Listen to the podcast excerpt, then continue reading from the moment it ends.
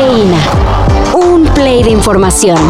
Titulares nacionales, internacionales, música, cine, deportes y ciencia en cinco minutos o menos. Cafeína.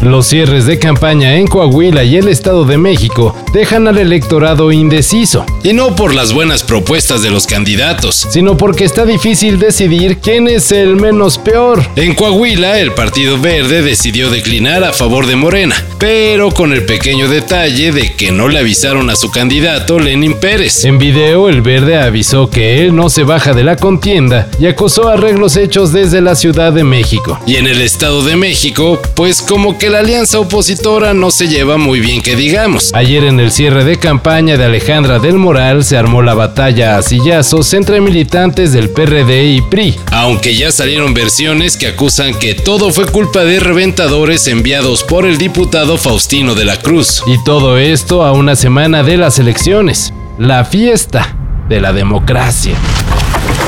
Y hablando de democracia, Ayer ciudadanos autollamados defensores de la Suprema Corte de Justicia salieron a marchar para... Pues defender a la Corte, ya que dicen es el último bastión que tienen los ciudadanos ante la posible dictadura. Este presidente que tenemos amenaza a una ministra presidenta para decirle aguas, ¿eh? Si no haces lo que yo quiero, entonces te voy a destruir. Sí, sí, claro. Es, un gángster, es, una actitud gangsteril. Los manifestantes llevaron piñas en mano en referencia al apoyo que ofrecen a la ministra Norma Piña.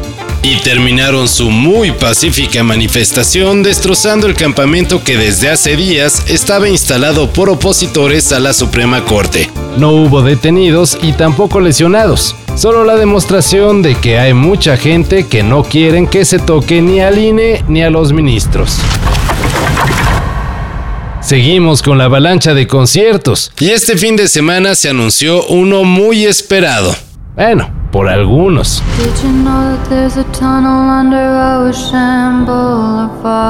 Lana del Rey, la onírica cantautora, se presentará en el Foro Sol el 15 de agosto para promocionar su noveno disco de estudio. Did you know that there's a tunnel under Ocean Boulevard? Los boletos estarán en preventa el 31 de mayo y a partir del 1 de junio comenzará la venta al público en general.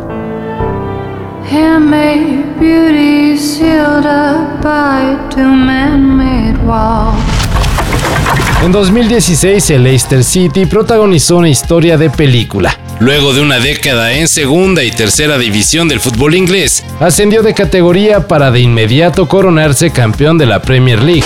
All we need to win are the fellas in this room right now. And all you fellas need to do is believe it.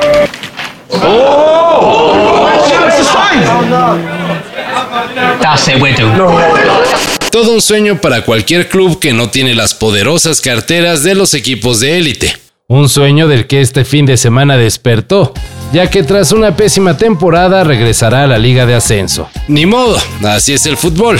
Bueno, el fútbol donde sea descenso. Hasta pronto, Leicester City. Neuralink, una empresa que hace unos años sorprendió con los resultados de implantar chips cerebrales en monos, recibió luz verde de las autoridades de Estados Unidos para realizar pruebas en humanos.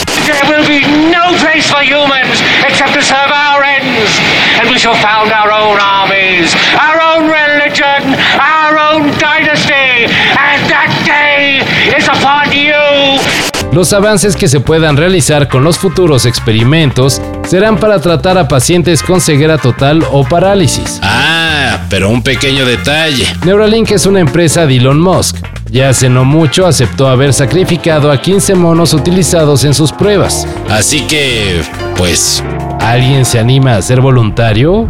¿Samuelín? Todo esto y más de lo que necesitas saber en sopitas.com. El guion corre a cargo de Álvaro Cortés y yo soy Carlos el Santo Domínguez. Cafeína. Un shot de noticias para despertar. Lunes a viernes por sopitas.com y donde sea que escuches podcasts.